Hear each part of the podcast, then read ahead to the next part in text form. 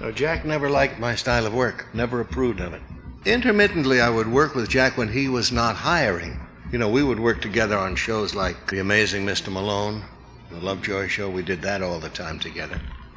I auditioned for Jack a number of times. I got very stubborn about it. I would stop him and say, Jack, I got to work with you. I've got to work on your show.